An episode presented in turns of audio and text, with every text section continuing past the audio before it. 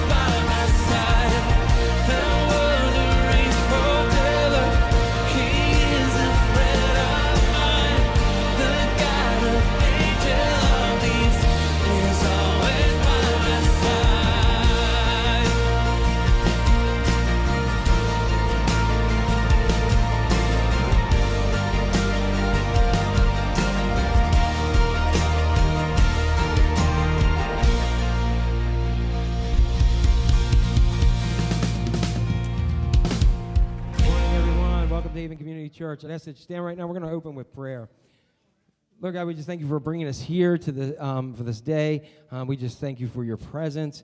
Let us just set everything else aside, um, anything that's going on in life, anything that's going on in our minds and our hearts or whatever. And God, let's just focus on you and let us just worship you. We thank you and we ask for your presence to come here, fill this place. And, um, and we just want to have, have a good time in serving you. In Christ's name, amen.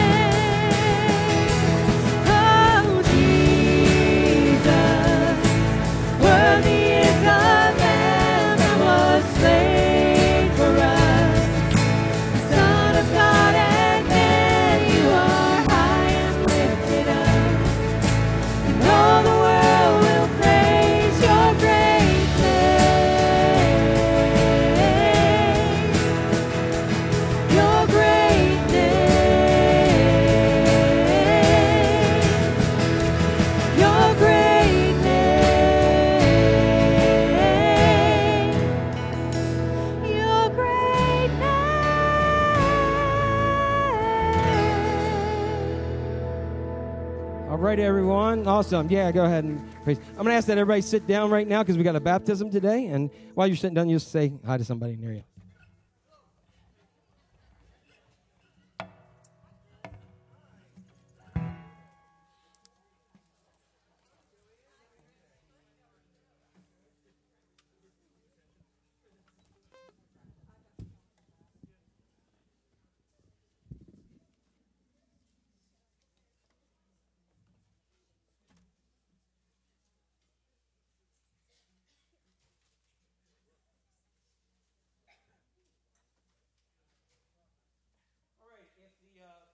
Parents and or godparents. Here they are. Look at them right away. They're good. I don't even have to say it. You guys are saving me time today. That's awesome. Hey, girl, why don't you smile and give me them dimples? There we are. Okay, you can stand over here. You can come over here. I won't bite much. All right. She said, How you doing, Matt? Good. All right. All right, everyone. Um, so um, we're here, and we have Sophia Michelle Reynolds, right? Is that you? That's what I thought. And do you have somebody else with you? Henry Darrell, right? He's over there. So Reynolds, yep, that's right. Okay, so um, brothers and sisters in Christ. Through the sacrament of baptism, we personally and together acknowledge the saving grace of God through faith in Jesus Christ. The saving grace is God's free gift. Yes, it's offered to us without a price. Um, it's free to us, but it costs Christ his life. So we don't. Um, the, I've always mentioned the, the great theologian Dietrich Bonhoeffer. If you want to read about a, a really incredible person, read about him. He was in Nazi Germany. Um, he was a pastor uh, during World War II. He was actually here and could have gotten political asylum, but went back to speak out against the ills that were being done. And, it, and right before the camp was liberated, he actually lost his life. But he, he's um, he's an amazing person. And he coined this term that grace from God. It's undeserved deserve love and favor, but it's not it's free, but it's not cheap because it costs Christ his life. So through baptism, we are identified with Christ and his church and incorporated in God's mighty acts of salvation. The water symbolizes washing and cleansing as circumcision was in the Old Testament as a sign, and it also is a symbol for us in the New, um, New Testament as making us pure from sin. Children are a gift from God and I said that's I've always said that's something you need to remember when they're teenagers. Um, so they are a gift from God. And Psalm 127, 3 proclaims, "Sons are a heritage from the Lord, and children are a reward from Him." So as believers, we are called to recognize that children um, belong first and foremost to God Himself, and God in His goodness gives um, children to parents as gifts. They're not, uh, we, as parents, we not only have the awesome responsibility of caring for this gift, but also the wonderful privilege of enjoying that gift as well. Um, I know, I know as, uh, who here has, has been a parent or is a parent, all right? Anybody, uh, grandparents? Um, my dad used to say, if I knew having grandchildren was so much fun, I would have them first. Um, but, but, it, but everything I've seen when I talk to someone, it's like, um, and I know as a parent, there's nothing more than you want is for your kids to do better than you did in life. And there's nothing more that's better than that than for your grandchildren to do that as well. And so there's this um, wonderful thing that we get to enjoy that. Um, they not only have the, as I said, they, we get to enjoy this gift, but because children belong to God and are given as grace gifts um, to parents from God, it's only proper and appropriate that as we dedicate those children back to God. So we're told in 1 Samuel that Hannah presented her son Samuel to the Lord. And in Luke 2:22, we read that Mary and Joseph brought their baby Jesus to the temple in order to present him before the Lord. In the same way, Matt and Samantha, along with godparents, we have Dean and is that Shyler? Is that right? Huh? Skylar. Skylar, okay, Skylar, awesome. And Scott and Mackenzie. Um, now, uh, uh, both Matt and Samantha are bringing their, their daughter. That's Sophia right here, right? And their son, Henry, and they're presenting them for, um, they're presenting themselves and ultimately both Sophia and Henry before the Lord. So, um, we are here to recognize as the body of Christ that um, they belong to each, um, that uh, as the body of Christ, that Sophia and Henry are being brought by their parents and godparents to be baptized. Um, as, and, and this is something that is done in family, in the family of, of, the, of God. It's in the church. And so, as the family of God, we recognize that um, God's love is already at work in their lives. We pray for the day that when Sophia and Henry will. Um, mature and respond to the saving grace of God accepted, and accepting Jesus Christ as their own personal Savior and Lord. Um, and so, and pledge their own life of faithful discipleship. And so I'd ask that you bow with me right now for a prayer. Um, and so, Lord God, um, look, Father, look down upon the, your church and unseal for us the fountain of, of baptism. By the power of your Holy Spirit, bless this gift of water. Bless both Sophia and Henry who receive it, so that in the sacrament of baptism, your Holy Spirit will protect and guide them in their journey with Christ. Amen. All right. So I got some things to say to you guys here, to the to the big people here.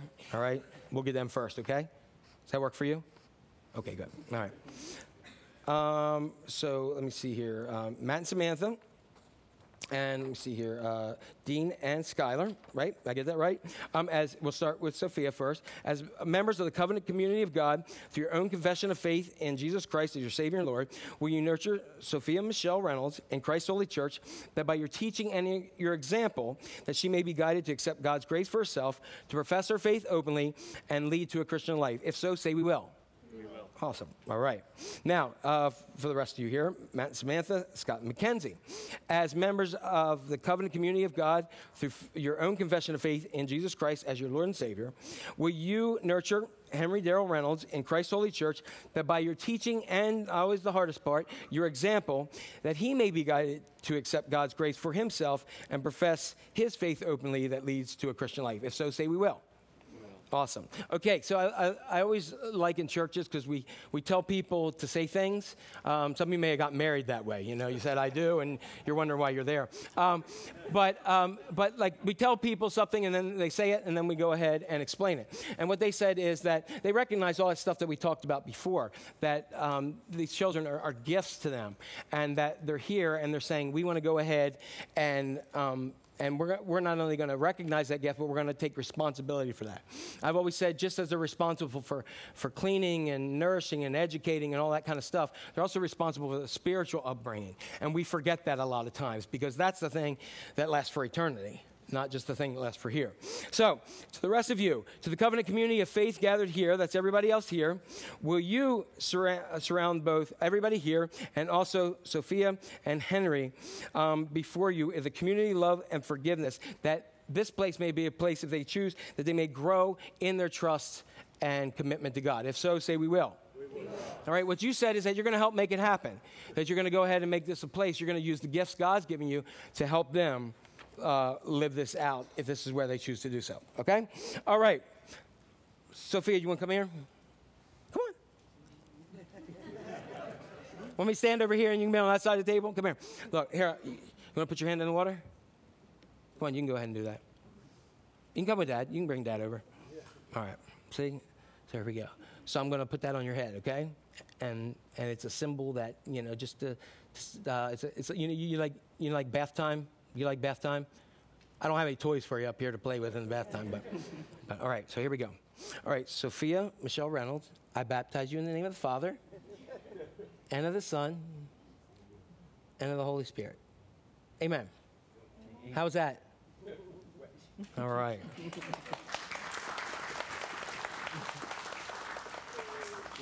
All right, and Henry, come on over. Uh, I'm going to have to have you hold him anyway because I just had surgery. So bring him over here, and my wife might attack me and knock me down. So take me back. So, how you doing, man? Look at that hair. All right.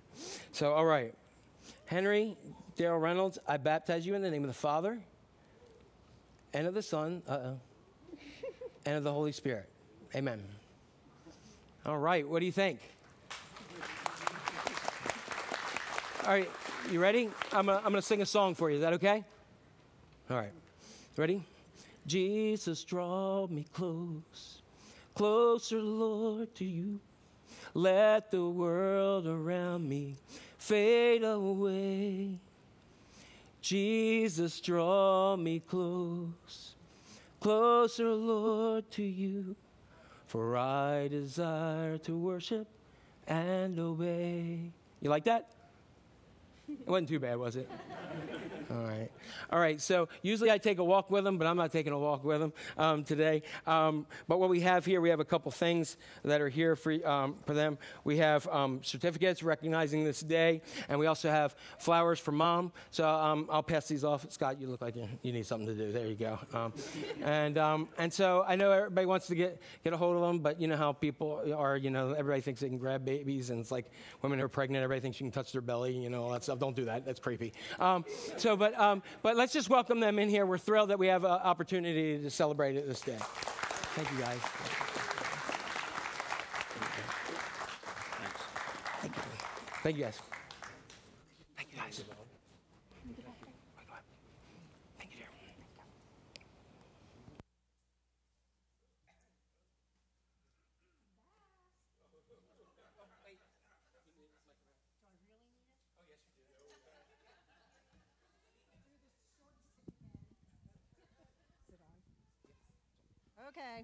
It's on. Um, we're gonna. I have some special prayer requests that we had today. Uh, do? Put it to my mouth. Okay, I'm getting better. I didn't fall down coming up, but going down is another story. Um, first, um, myself. I want to lift a praise to God that my girlfriend Kim was had her surgery this week and they got all of her cancer out. So I'm just, yay. Um, and a special happy birthday to my husband Ron, who must be on security duty because he's not where he belongs. And uh, for Jack, continued healing and repair. We're glad to have you back today. Um, you can hold your applause. No, I'm sorry. Um, and Joanne, uh, we want to lift Shane and Angel Edwards for the sudden loss of their son, Shane Jr., and for the entire Edwards family. Jen wants conti- has asked for continued prayers for Randy Fluker. He's uh, was a member of our church for a long time, and he is recovering from two brain surgeries, and it's a real struggle. So we really want to lift Randy and keep him in our hearts and in our prayers. Um, June, her granddaughter Amber had emergency hand surgery due to an accident on the job, and also we have praises that they are having a new great grandson coming today. Yay. this morning. Okay, this morning. Yay. Okay, and I'm back to the beginning. So let us bow our heads. Dear Heavenly Father, thank you for this amazing church, just the absolute Holy Spirit we feel that's here today. The baptism of two absolutely beautiful babies into a beautiful family, and let us become their community family in, in God's name. Be with those who we have lifted for healing. Be with those who are grieving the loss of a loved one, as we know how hard it is to lose. Be with those who could not be here today and they're watching online. Bless them. Fill them with the Holy Spirit. And Jesus, watch over each and every one of us every day as we walk on the journey and we are your disciples as we reach out to others to come to Jesus and find the peace in our hearts that you want us to have. In Jesus' name, amen.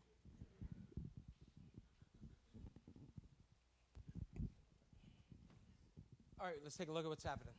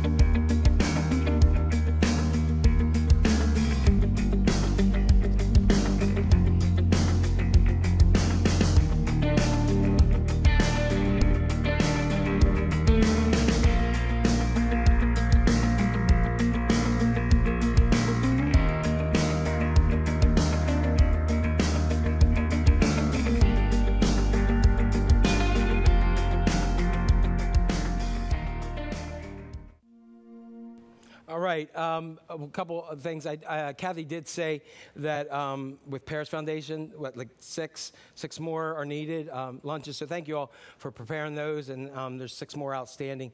And so I greatly appreciate um, you guys doing all that. Um, also, um, you might see in front of you, there's a QR code that is in front of you. This is a different one. This is for today's um, service. If you want to click on that, you can go ahead and get the bulletin digitally, our worship guide digitally. And then the one in front of you, unless you're in the front row, is um, to uh, download the church app, which has tons of stuff on it and really it's a great way to keep you connected and to go ahead and, and you know you may want to go back and look at old sermons or whatever. Uh, you may get bored of mine today and say i want to hear wes because he did such a great job last week. And, um, and so you, um, yeah, he, he did a fantastic job so i was really thrilled that wes filled in.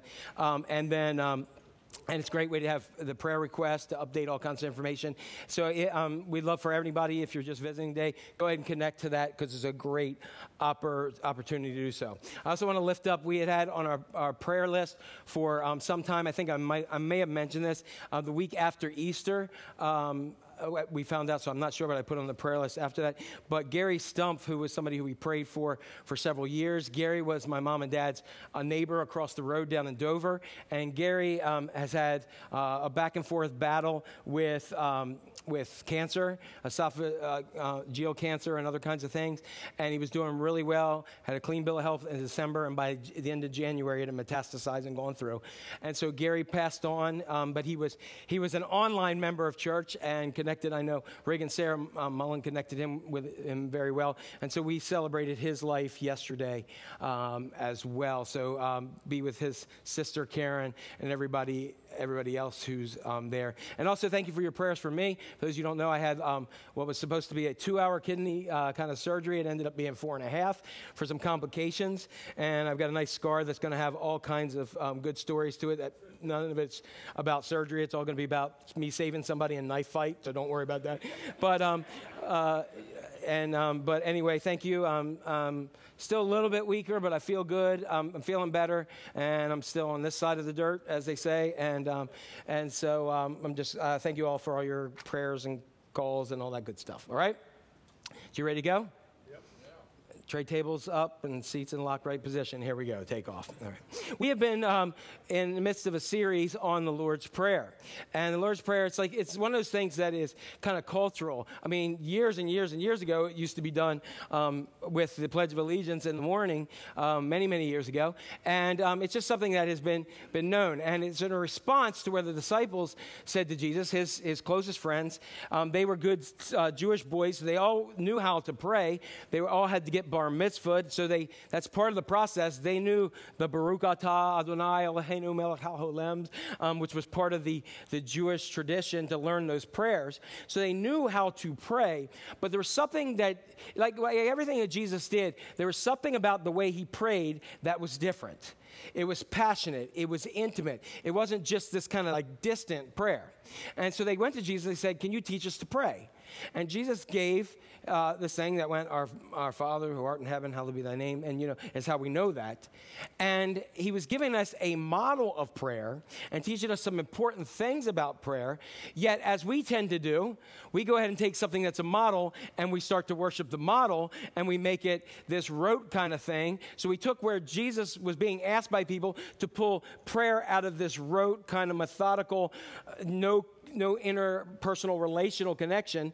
And so Jesus gave them this connection where he said, Daddy. And really, uh, that's where he began. Abba, that's what it means. And he started this connection. And we've taken it and made it very uh, methodical where we just rip it off and we don't even know what we're saying or doing in that. So, what we're trying to do is we're trying to pull that back to a place where we can say, okay, let's analyze what Jesus said and let's go ahead and, and really try to find out, okay, what does that mean for us in these different areas? Um, we talked about adoration and worship, and petition um, was part of that, these things that we put before God. And we're um, going through the, um, the different uh, stages here, and today we're going to talk about um, the kingdom, your kingdom come.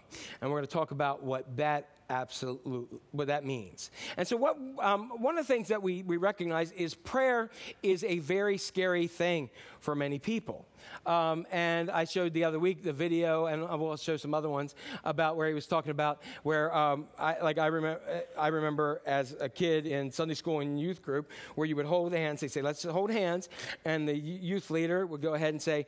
Um, I'm going to pray, and then I'm going to squeeze your hand, and you know, like the creepy squeeze hand thing. Um, and then if after you're done praying, you squeeze your hand and we'll go around. And every time it happened in in uh, youth group, the leader would pray and squeeze the hand. It was like people were breakdancing around and it was done. Um, so because prayer, what we've learned is even like only 2% of all Christians in the United States are comfortable with praying with another person, let alone out loud. And so, um, but the thing is, prayer is our one, it's, it's like being on the battlefield and it's our one communication. If we were on a battlefield and we were getting bombed every day and we were getting hit and shelled and we needed, we were in danger and we had a way to call out, would we just say, ah, I don't like speaking on, the, on that, you know, I'm just gonna, I'll just deal with it. But that's what we do every time with prayer. And prayer is our communication, it's just talking with God. Now, the thing is, um, prayer has a major impact and I think that's one of the best things Satan's taught us is that is to tell us, well, you know, prayer prayer doesn't have that much of an impact. And so um, what we find is little prayer, little power, much prayer, much power. And when you pray, it has an incredible impact. And in the series, that's why it's so important to know how to pray, as the disciples said. As I said, we looked at the holiness of God and our Father um, who art in heaven, hallowed or hallowed, that holiness of, of our daddy. Um, give us today our daily bread. And Wes did a great job talking about that in petition. And today we're in Matthew chapter 6, verse 10. Your kingdom come, your will be done. And we're going to talk a little bit more about your will be done on earth as it is in heaven. Um, we're going to talk about that a little bit next week, too. Today, we're going to talk about um, this in a way about inter- uh, something called intercession. Um, and next week, we're going to talk about unanswered prayers. Um, so, we're going to look at these, this uh, statement from a couple of different ways. So, how do we pray? How do we intercede and ask God? Well, we ask God, what Jesus tells us is that the kingdom would come. What does that mean? And, and to be done on earth as it is in heaven. There's an illustration of someone, he's actually local. Um, he was involved many years with um, Eastern uh, College or Eastern University. Um, his name, uh, some of you may have heard him, uh, a man named Tony Campolo. Anybody ever heard of Tony Campolo? And um, he's got a great, if you ever hear one sermon, you got to hear it's Friday, but Sunday's a coming. It's one of the best um, sermons ever. And Tony Campolo was asked to speak at a Pentecostal college. And he told this story before the service, eight men had, uh, had pulled Tony in. They said, We want to pray with you. So they had him kneel down and place their hands on him. And Tony's uh, a really funny guy, too. And he said they gathered around him in a circle. So here's Tony Campolo. He's, he's knelt down, and these eight men have their hands on him. And. Um, and they're beginning to pray for him.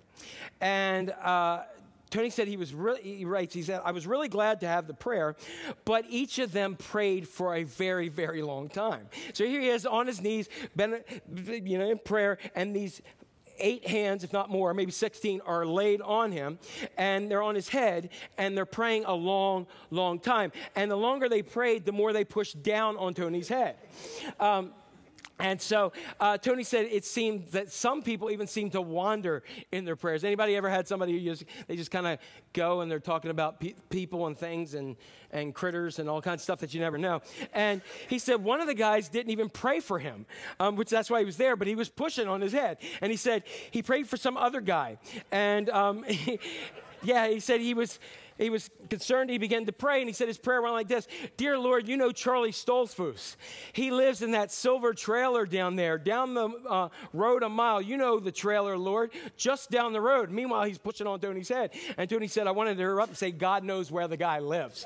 Um, but he just knelt there and he kept his, the guy kept his hand on his head and he was just trying to keep his head upright, he said. Um, the prayer went on and on, and this guy kept praying. He said, Lord, Charlie told me this morning that he was going to leave his wife and three kids, um, step in and do something and bring that family back together. And, and, and meanwhile, a, a uh, you know, Tony Campolo is pushing up and he's like, Yeah, please do something, God, and end this prayer. Um, but with that, the prayer time finally ended, and Tony went to preach at the college, and it went really well. And um, and so after, after the service was over, he talked to people, he got in his car, and he began to head down the Pennsylvania highway, and he saw a hitchhiker who was there. And he said, you know, something just compelled him to pick this person up. And um, so Tony just picked the guy up, and he got in the car, and Tony said, after a while, Tony said, hi, my name is Tony Campolo, what's yours? And the guy said, my name is Charlie Stoltzfus. Campolo said, I could not believe it. I got right off the highway, the next exit, and I headed back. You can imagine he was a little bit uneasy. Um, and after a few minutes, he said, uh, Hey, mister, where are you taking me? He said, I'm taking you home. His eyes narrowed and said, Why? He said, Because you just left your wife and your three kids. That blew him away, and he scooted further over toward the window, and he he looked at me and said, Yeah, yeah, that's right. And he never took his eyes off of me as he was scrunched up against the window. And it really did him in as I drove right up to his silver trailer a mile down the road from the college. When I pulled up, his eyes bulged and said, How do you know that I live here? And he said, God told me. Um,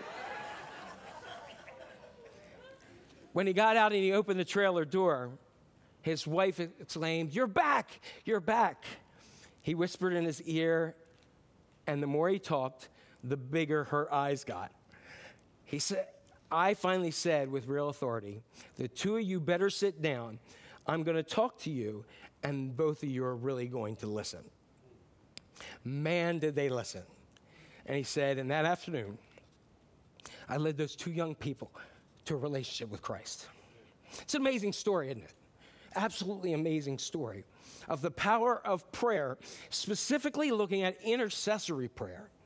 A prayer that was heavy on Tony's head, literally, and he couldn't wait for it to be over, was something that God used to bring people to him and to heal a marriage and a family.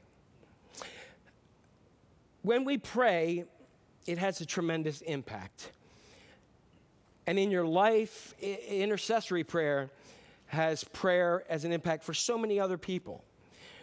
When you pray as an impact in lives, in marriages, and families, in the community, in the nation, in the world, and we must pray. We have to pray. It's too important not to. And so in Matthew chapter 6, verse 10, the disciples ask Jesus this, you know, and say, How do we pray like you pray? And Jesus specifically says, Pray and ask your Heavenly Father that His kingdom will come and that His will will be done on earth as it is in heaven. So, the first thing I want to talk about today is that intercessory prayer. In intercessory prayer, it makes major impact or major impacts, whatever way you want to say that. When we talk about intercessory prayer or intercession, it's kind of like a buzzword in Christianity. It sounds kind of real intense, doesn't it? Um, inter, intercessory. Um, there is a, is a book that's called A Passion for Prayer, written by a man named Tom Elliff, and he describes what intercession means. He says, Intercession is by nature where an ind- individual positions themselves between two parties one with a need and one with the answer, and seeks to bring the two parties together. So in intercessory prayer, what we're doing, someone has a need and God has the answer. And for some reason, they may not be connecting, and that's our job to connect those things together. Maybe they just are, are mad or hurt or upset and they don't want to talk to God. Uh, maybe they don't know God at all. But God has the answer, and we are standing in the gap for them and interceding on behalf of someone. They're not going to um, ask somebody else to stand in the gap for them, and so we intercede on someone's behalf. Um, maybe you've experienced this in your own life. Maybe you've prayed for someone, and maybe you've experienced the answer to a prayer on behalf of someone else. I was at, at numerous times where I remember praying, going to. Um, to pray with some with a group for something, and somebody I didn't even know. Uh, God just said to me, "Hey, um, I want to pray for you because so and so, and the person just breaks in tears because God gave something for that to pray at that moment. Um, it's if you've ever prayed for somebody and, and you've prayed for them what they, you know, for something that they need and their desire more than, than, um, than you even know, more than they know. And when you, you pray and you pray and you intercede on someone's behalf, and when that is answered, it's thrilling and it's exciting when you, when you see that, where God just shows up in amazing, powerful ways. Um, the power of prayer truly has an impact on our lives. And here's, here's my truth moment, at least for today, uh, starting off. I don't understand the fullness of God. I, I, don't understand the, the hem of God's garment. Um, I don't understand the fullness of prayer. I don't even understand why, you know, why God requires it and why God desires it. I mean, sometime if, if I was God, I wouldn't want to talk to many people in this world. Um, but God wants to have that discussion and relationship with us. But um, the one thing that I, I have always known that no matter what's going around is I do know that God is faithful. And when we pray, things happen. Things happen. They don't always happen the way we want them to, and that's why we're going to spend some time next week talking about unanswered prayer. Um, but they, they don't always work out our way, and you know why? Because we aren't God. And everybody should be very thankful right now that Jack Cohen is not God. Because this, I mean, some things would be better, but some, some people wouldn't be here. I'm just telling you. Um, but when you try to get your um, head around it, and I've tried in my, in my life, um, I can't. But I am still learning how prayer works. And to be honest, I, I will never fully understand. But there's something about prayer that is powerful. So if God is sovereign, if God is in control, if God is, is the ruler of all, if God can do anything and oversees the whole world, then do we got to ask this question Does prayer really matter anyway? And God, going to do what God does anyway? Uh, um, but time and time again throughout the Bible, we are given an example that there are people who go to God in prayer and God is moved by that request. Um, and so I'm going to give you a couple of those examples in the Bible, and then we're going to um, talk about some other stuff, and then um, I'm going to give you kind of a little, uh, li- little thing about what the kingdom of God is like, and then we're going to uh, pray and, uh, and, wrap it up for today, okay? Anybody ever a guy named Moses? Moses uh, had to deal with millions of, of really incredibly horrible people at times. Um, and God brought the Israelite people out of Egypt. God was with them. He was their God, and he was using Moses as their leader. They journeyed through the desert, and um, you know that men were leading them because a four day journey took 40 years. All right, they didn't stop and ask for directions, um, and there was no GPS. Um, but uh, what ended up happening, they went to, they reached to the mountain of God, Mount Sinai, and they got there. And when they got there, we talked about this a little bit. Um, Moses went up on the mountain, and he was up there for some time. Now, while he was up there, the people got restless. You know, like if you leave your kids home alone for a while, you're going to have a different house when you come home. Um, and that's what happened. And they began to take all their jewelry. They gave it to Moses' brother Aaron. He melted it down. They, and it became this golden calf and they began to worship it and revelry and all kinds of other stuff. And they decided, decided basically what they decided is Moses is gone, he may be dead. Um, and forget God, he brought us out here to die. So we are going to make an image, a golden calf, and that will be our God. And, you know, we, we beat them up and think that's really stupid, but how many times, totally other sermon, but how many times do we create stuff to be our own gods? Uh, time and time again. And so, um, but that's what they were doing. And Moses is still up there on the mountain, and God because God sees everything, is not happy. So God's been up there with Moses. He's given him the Ten Commandments. Um, anybody who is a history of the world person, Mel Brooks, the 15, 10, okay, um, look at it, you'll, you'll understand. Um, but God sees this and he is heartbroken, but he's also ticked off. He's just really, really not happy. And here's what God says to Moses. Now, keep in mind, God called Moses to lead these people out, and now God is pretty upset. He says, I have seen these people. the Lord said to Moses, and they are stiff necked people. And God says to Moses, Now leave me alone, so that, I may, so that my anger may burn against them, and that I may destroy them, that I will make you, but I will make you a, good na- a great nation. Uh, I, you know, with what Moses dealt with, I'd be like, Yeah, God, about time, you know, because they were difficult. And, and, and, you know, I can see that in Moses. And, and God had called them out. God said, I am going to wipe these suckers, these ungrateful suckers up because they are just, they, no matter what I do, it's not enough. But Moses, and look what Moses says. But Moses sought the favor of the Lord, his God. And he said, Lord, why should your anger burn against your people, whom you brought out of Egypt, with great power and a mighty hand? Why should the Egyptians say it was with evil intent that he brought them out to kill them in the mountains and wipe them off the face of the earth?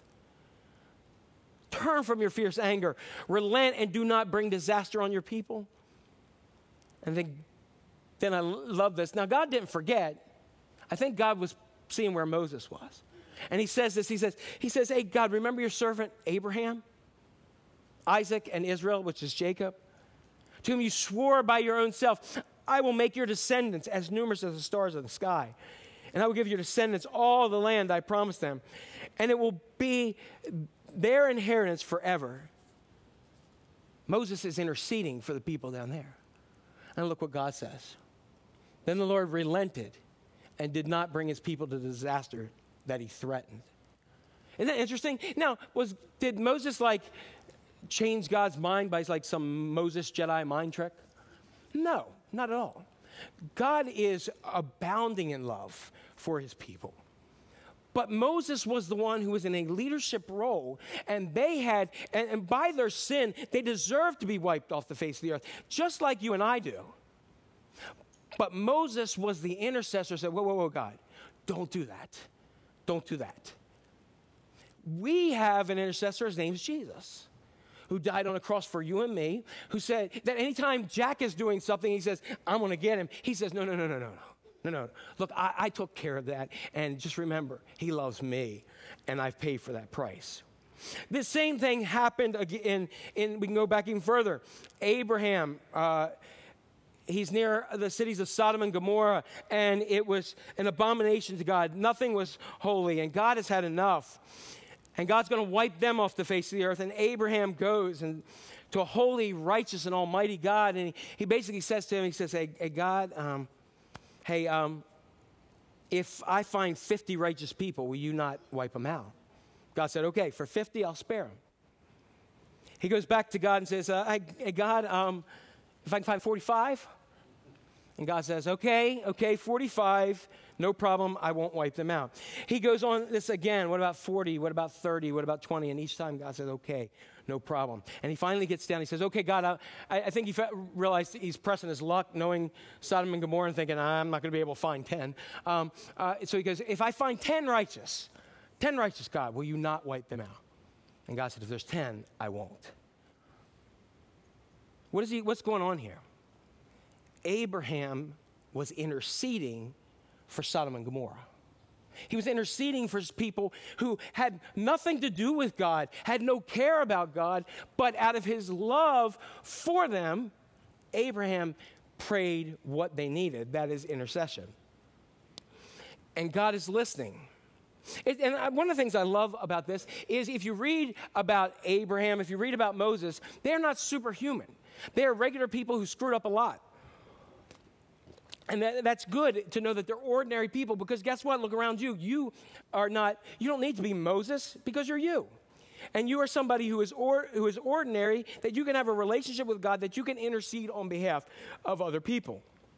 You don't need to be in a special place in the Middle East. You can literally um, wake up, be at work, drive down the road, or whatever you may, may do. You can intercede through prayer on behalf of someone. You can do it at a workplace, at a school, at a college, or at a neighborhood, or um, you know, at home, or uh, while you're cutting grass, or, or whatever for your family or anybody else.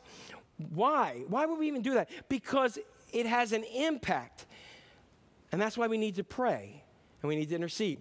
E.M. Bounds, and uh, an old evangelist. He wrote a ton on prayer. He wrote 11 books, and nine of them focused on the subject of prayer, and they're big books. And he says this He said, God shapes the world by prayer. God shapes the world by prayer. The more praying there is in the world, the better the world will be, the mightier the, uh, uh, the forces against evil. The prayers of God's saints are the capital stock of heaven by which God carries on his great work upon the earth. If God is sovereign, if he's almighty, do these prayers have an impact? The answer is yes. And I find, found it interesting in studying this that in the book of Genesis, we know that God created the heavens and the earth. And then he created humans. And in that, he gives humans a responsibility. And that responsibility is to cultivate and subdue the earth. That's what we're, we're called to do. In other words, look after the earth. God doesn't force us to do anything, God gives us a responsibility. God says, hey, and then in that, he says, hey, by the way, I'm always here if you just need me to, to talk to me and need to ask about what you should do in this case. But I'm giving you the responsibility of that. You can talk to me, ask me anything. He doesn't, I think it's awesome he doesn't tell us how to do that. But he just says, here's your responsibility, I'm here.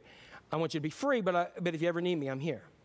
He, he gives this to us later when he says, Hey, I will never leave you or forsake you, but if there's anything you need, just ask if you need something and and if you need me to intervene in the situation. And so, if you need God to, to, intervene in your workplace, your family, your school, your relationships, or whether you own need God to intervene in your own uh, mental, physical, or emotional struggle, whatever you're doing, if, uh, if somebody around you in your life in any of those areas, you need them to intervene, go to God with it. But God, the cool thing about this is that God ultimately gives you and me the responsibility for earth and says, just call on me if you need me. And when we pray, we recognize God is absolutely there. You know, I've, I've worked for several people, done several jobs over the years. I've had good bosses and bad bosses. Anybody, anybody been there? Um, and I can tell you the worst bosses I ever had were the ones who were control freaks. Anybody know what I'm talking about? They controlled absolutely everything. That you were supposed to have a responsibility of a job, but they told you how to do every single aspect of it. Anybody know what I'm talking about there? And and it's stressful, and you don't do it like them, and it's it's wrong. You have this frustration that things happen happen here. So really, you don't have the responsibility in many cases. Many times, they take, they take your responsibility, bring that on to them, and tell you to do it. You, many of you might have been um, part of pastors, that pastors have to have their hand in every single thing in the, in, in the church, and they recognize and they think that they are the body of Christ. Um, and for me, I've never been that way. When I was at a, a church um, of well over a thousand members and stuff, they, would, uh, they, had, they, they loved to meet like just just love every the, the previous pastor loved to meet like every day, like tons. I hate meetings. I mean, um, but they just wanted to meet, and it was like about meeting about nothing. So what I did is I said, hey, you know what? You all have gifts and graces. So what we're going to do, we're going to have meeting night. And I said, on meeting night, everybody's going to meet on those nights, and you who are on the leadership of the, the, um, the administrative council or the leadership board, what you're going to do is you're going to head up those meetings. I'm going to float around. Then afterwards, we're going to have like uh, half an hour to an hour, kind of like, hey, anything we need to know before um, we go into leadership in, in, this month, and and then we're going to talk about it. But I'm giving you the responsibility because that's where God's called you. And you would not have believed the opposition at first. Some people were like, oh my gosh, the pastor's not going to sit here in whatever it was. And I was like, no, he's not, because he hates that, you know. Um, and um, and what, what happened was I saw people grow and I saw ministries flourish and I saw an inner connection that happened there because people had responsibility that God had called them to. And that's happened time and time again. I loved having bosses in my life that were those that when I could, that, that were like, hey, here's what we're going to do. Uh, you got that. Go ahead and do it. If you need me, the door is always open. And when you come in there, you could go do it to seek advice, and they would bounce stuff off of them in, in another way. That's how I've been when I've been in positions as a boss. I'm like, hey, here's your job, here's what you want to do. I don't want to hear about you because I'm hearing about you and it's not good. That causes problems for me. Um, I want you to use your gifts and everything to do what you need to do. And, and I've, been, I've been blessed by that in so many times. And when we have that opportunity to go and seek advice and to get help from somebody in that realm, but we have the responsibility for it, when that is accomplished, there's something that, that, that moves in us when we see that happen. And in an even greater way, God's given us a responsibility over the earth to subdue and cultivate it. But God says, You do it, but if you need me, cry out to me and call upon me, and I'll intervene. Does prayer have an impact? Yes, it absolutely does. And our Heavenly Father is so relational. He loves you and He's just there for you and He just wants you to cry out. I, I give this the best example. Um, this, this kind of example that I've been sharing with how I've raised my kids. And um, and uh, one of the things is, uh, you know, when my kids were younger, we had to do everything. You know, we had to, to do those responsibilities. I always love when they, when they, you know, like when your kids first get to an age and then they start picking out their own clothes and nothing matches, and everybody always puts their shoes on backwards, uh, you know, in that way, um, and, and, those kind of things. But um, but there, there's, there's a time like Jacob will be 24, I think, right? Um, 24. And I don't pick out his clothes for him, I don't dress him. Uh, I don't do those things anymore um, because he can. Uh, you know what I mean? I'm not helping him in life if I'm doing those kind of things. He has the responsibility for, um, for many things. Now, there's things I've, I've done. Uh, you know, if they need dad, he's there always. Um, and Miguel's married, but, uh, you know, and, and, if they, I, I remember like calling Melissa's dad several times about like homeowner stuff. Uh, you know, anybody remember when you're first a homeowner? Anybody remember those days you had no clue? And you, they sat you down and you signed some big number and you didn't know what. And you're like, all right, 30 years and that kind of stuff. Um, but, you know, like I remember, um, I remember when they, when they first moved into their place, they were going to change the locks and stuff and they didn't know how to do that. I did. You know why? Because Melissa's dad came over and dealt with my ridiculous questions and my helping and he taught me. And then I in turn teach them. And I like, I said, hey, I'm doing this other door. You got the next one. You know, anybody have that experience in your life where you have those things? We do that because it, it, it has us grow and has us learn. Because guess what? Dad is not always going to be around, but while I am, I'm just a phone call away. And our Heavenly Father is always there. He's relational. He's always there for us. One of the greatest things that happened in our, in our family in the last uh, several months um, is Jacob's car died all right? Um, and that's not the great part of it. The car died, and he told me, and I said, awesome because like just a couple months ago his tire blew up and it was like had no tread on it i'm like jacob come on you know i'm doing like the dad thing you don't look at your tires you know that kind of stuff um, and um, and so in this process he went ahead and be, I said, Well, what are you thinking of? And he began to talk about like he wanted something that was good on gas mileage and he wanted this and that kind of stuff. And, and as he did that, then he he started to get on Carvana, and then Dad started to look at Cars.com and stuff. And I said, "Hey, I found some of these things," and he said, "Okay." And um, and then he started to look more and more. He said, "I, I really like this one." And I said, "Well, you're going to need a loan." And um, and uh, he even got he even found a way to freely get his old car towed to the mechanic for free that's a good Cohen. You know what I mean? I mean, that's a good one. Um, and, um, and so he got that, he, he got that, and then um, I said, so you're going to need a loan. So he ends up calling my brother-in-law, who, who is a sales manager in, in a car dealership, and he told him something, and then he filled out all the paperwork and talked to the, the bank and um, went and, you know, got, got uh, Melissa to co-sign uh, and all that kind of good stuff. And I didn't hear anything about it at all until, hey, it's supposed to be coming on such and so a day. And then when it came, and they brought it to the house. He's like, "Hey, you want to go for a ride with me?" I said, "Sure." And we went through the ride, and I'm listening to this stuff. You know, you know, like even if you don't know what you're doing, you kind of listen and you lift up the hood and you act like you look know what you're looking at. And you know, that's what we do. It's dad's like, "Yeah, mm-hmm. sounds good to me." Um, uh, and so, um, but I stopped at a neighbor who knows about cars, and he's like, "Oh, sounds good," you know. Um, and um, and then we drove home, and I said, "Good job." You know, the thing that was cool about that is dad had to do nothing. I mean, heck, my name's not even my name's not even on loan. That's Melissa's problem. Um, you know, but I um the, the joy of that is he, who uh, a month, a couple months ago, had a, a, a, you know spare little donut tire that had no air in it, um, did this whole process himself, and that's a responsibility, and that's what God has given us for this earth. But yet, just like Jacob knows dad's just a phone call away if he has a question, that's how God is with us in everything. Um, and so a, I, I can't think about the times when I called my dad or, or a mom or my in laws at time and time again. God is always there. And if you need to talk to him, if, if you just need to talk, to ask him to intervene or to do something, in your life or in the lives of others. He's there. This is who our, our holy, uh, loving daddy is. Another amazing thing that I love about intercessory prayer is this I love the fact that God invites us into what's going on in the world. That God is like, hey, I want to know what you, what you think. And I mean, if you've ever been in a position where you've literally interceded for somebody and prayed for them, and, and I'm going on behalf of someone, and then maybe a week later, or a year later, or five years later, that answer to prayer is there. It's just like, wow, that's awesome. And, and so, my question is do you know the excitement of having answered prayer for somebody else's life? For me, a lot of times, the answered prayer for somebody else's life is more exciting than it is for my own life.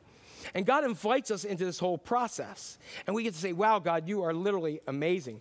I've had moments in my life where, um, where I've just been going through something myself, and then all of a sudden I would get a call or a card, or um, like when I was at college and I was going through this like transitional weird time in my life, and then all of a sudden I get a package from a, some, from someone back at home, a care package, and that would say something, and I just say, "Wow," you know, it just told me that that somebody was praying for me and somebody I, I, am i am completely jack cohen is completely the product of intercessory prayer that other people praying on my behalf because they got me out of the Jonah here, the belly of the fish, vomited up on a beach somewhere and got me cleaned up enough that God called me to do this.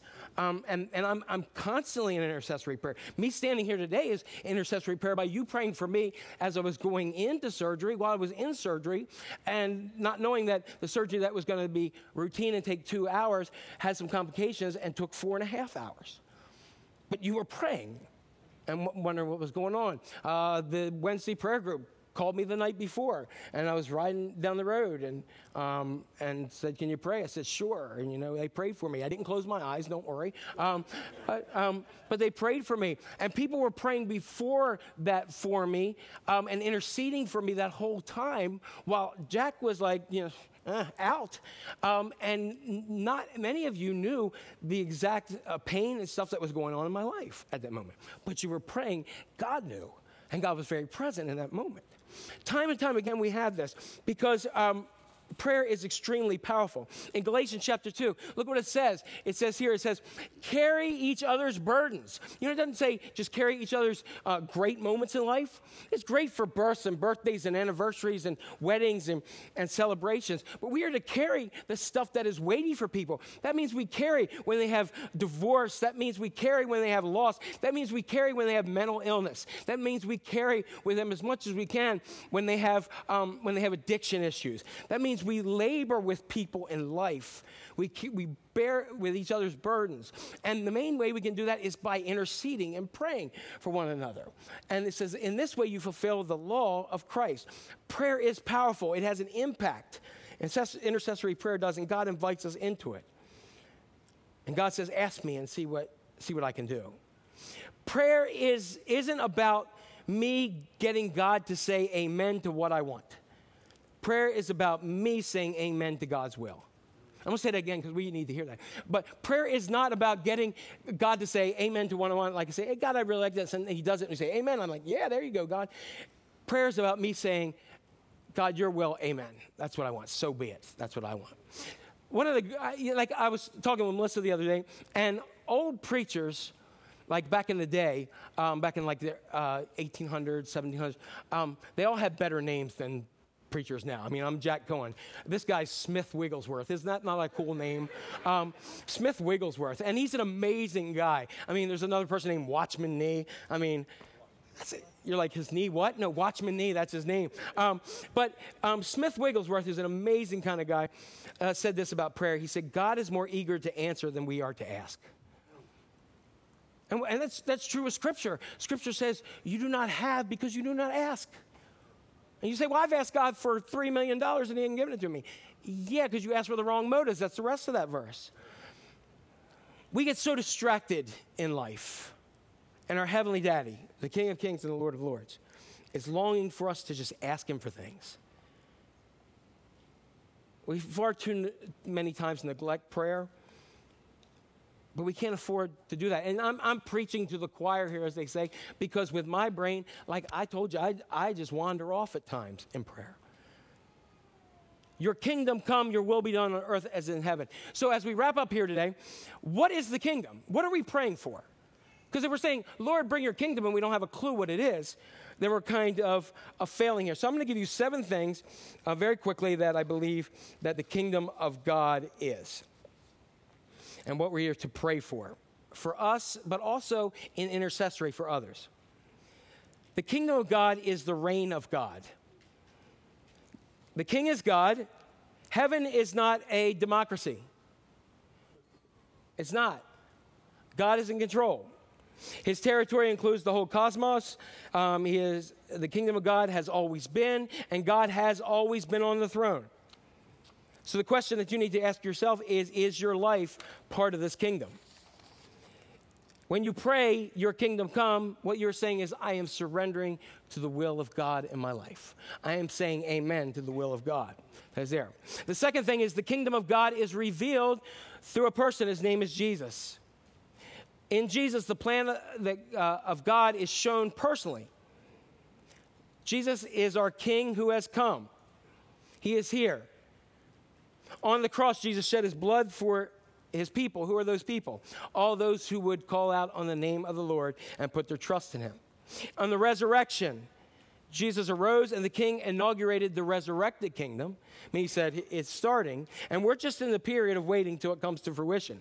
In the ascension, the king ascended, and here's the cool thing we're told that he intercedes for us on behalf of the Father. So when Jack messes up today, as soon as he leaves church and somebody cuts him off on the road, um, and he thinks or may even say something bad, that God Uh, God's ready to like, let's get him. And he said, no, no, no, no. Hey, paid the price. Okay? He's always interceding for us.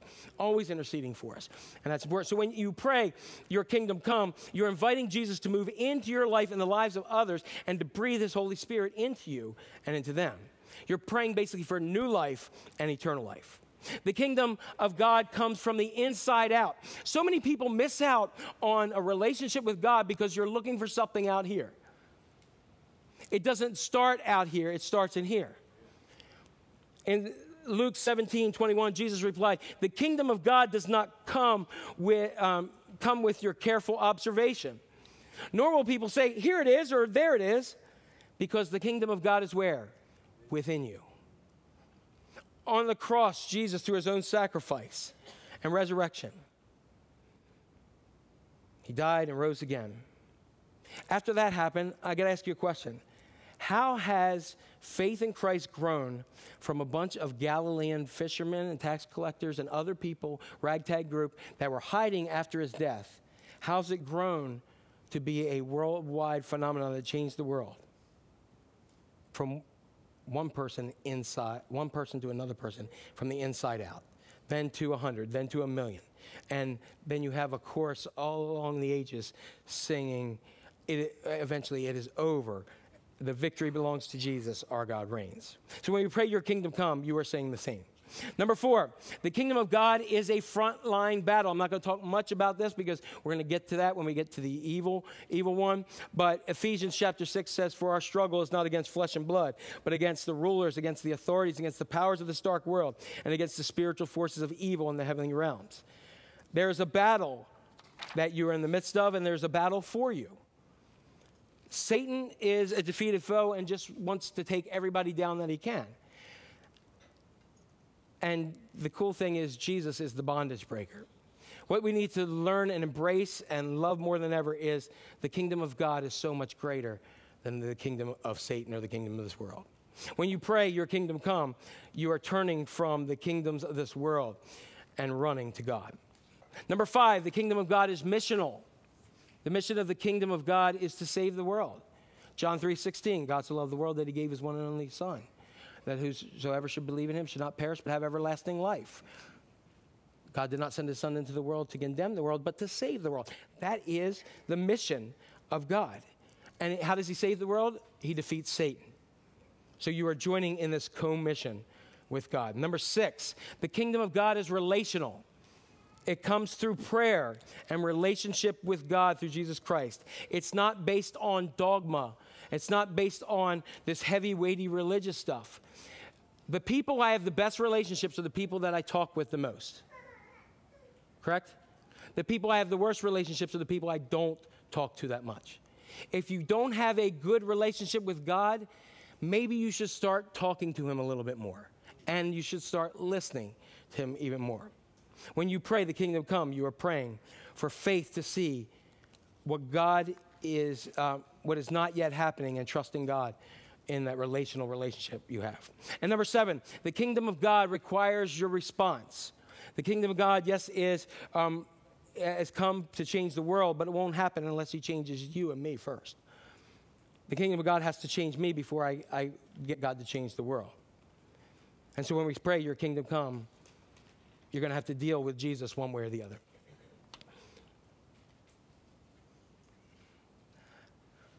You ever do something for people just because you love them? Like, you ever attend something that somebody does just because you love them and you're like, I would not be here at all if I didn't love this person? Why did you do that? You did it because you love them and because they ask you. And if you love somebody that much, then God loves you so much more. God is so much more, so eager to do so much more than we ask, but we got to start there. So what we're going to do, we're going to go, um, we're going to get ready and, and do this um, song worship thing in a bit, but we're also going to do a prayer thing. And time and time again, um, we got to recognize that prayer has an impact, and, and you have an opportunity. I'm going to give you an opportunity to kind of pray, and God is inviting. Can you grab this, Becky? Um, God is inviting you um, to see and experience what He's doing in, in life and in, in the lives of others. And so um, there's a couple things that I just want, want you to, um, to do as we're here. Um, I mean, how, we're going we're gonna pray like we usually do, but I mean, how can you talk about prayer and then not pray? It's kind of like dumb. Um, uh, and so we're, going to have that prayer. And, and, and, during that prayer, I mean, I, you don't have to be verbal, but I mean, I don't want it to just be um, me praying and to get to the song and, and then move on. What I really wanted to do is, is I want you to, to take some time and, and think of some people and, and to, to begin to intercede for some, some of them as well. And, um, and so what I want to do is I want to invite you to stand up right now, if you will. Um,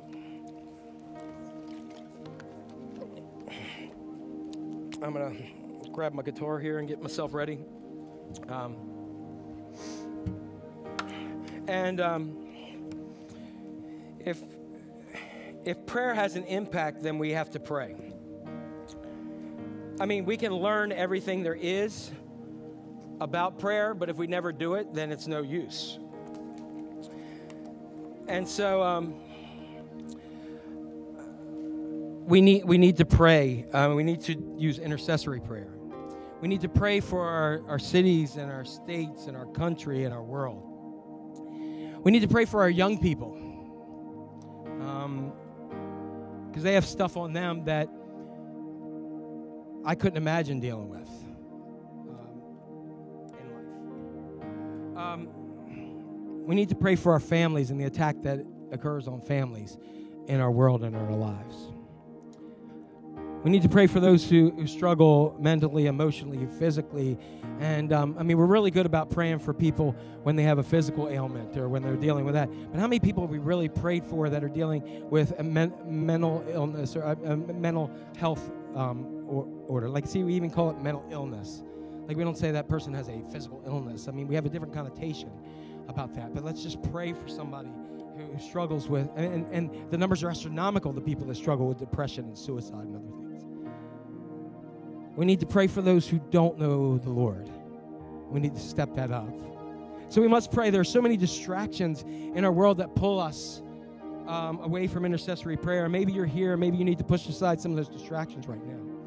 And maybe you spend so much time uh, asking God for the stuff that you have and complaining about the people around you rather than praying for the people around you and then, um, then helping God sort out what's, what's there with you. So I'm going to ask you to put those distractions out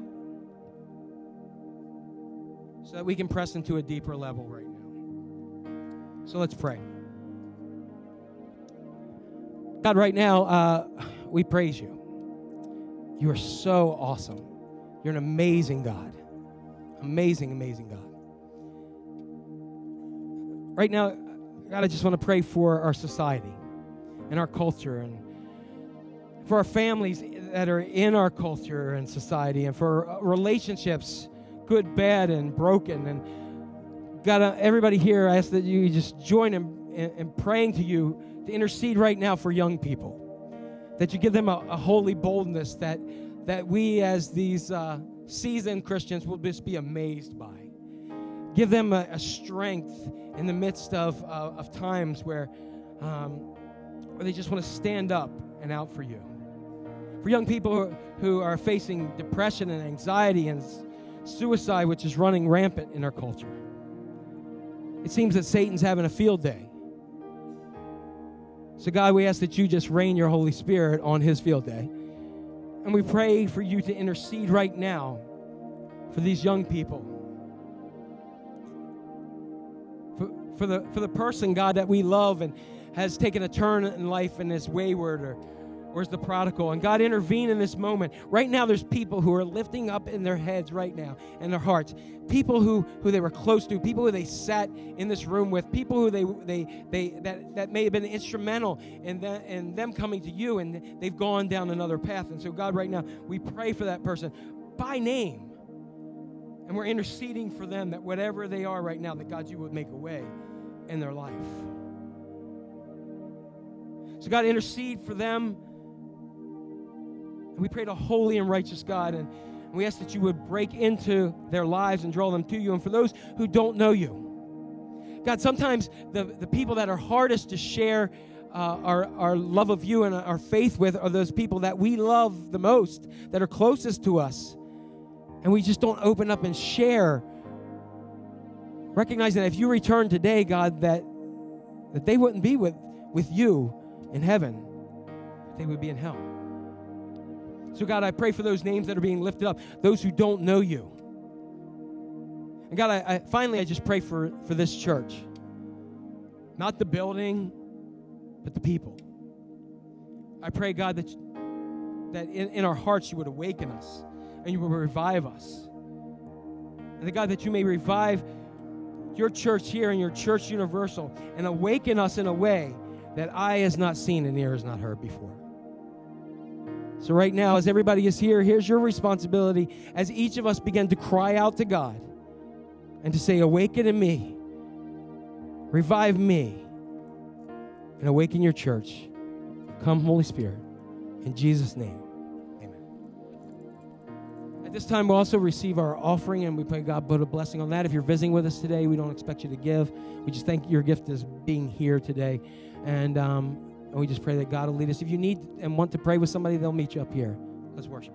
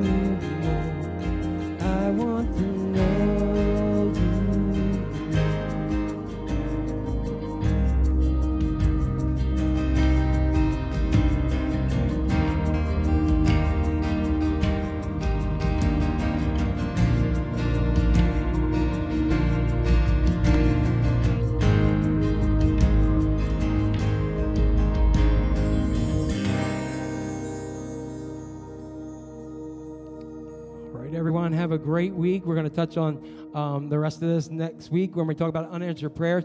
Say hi to somebody as you're heading out or by or whatever, and uh, enjoy.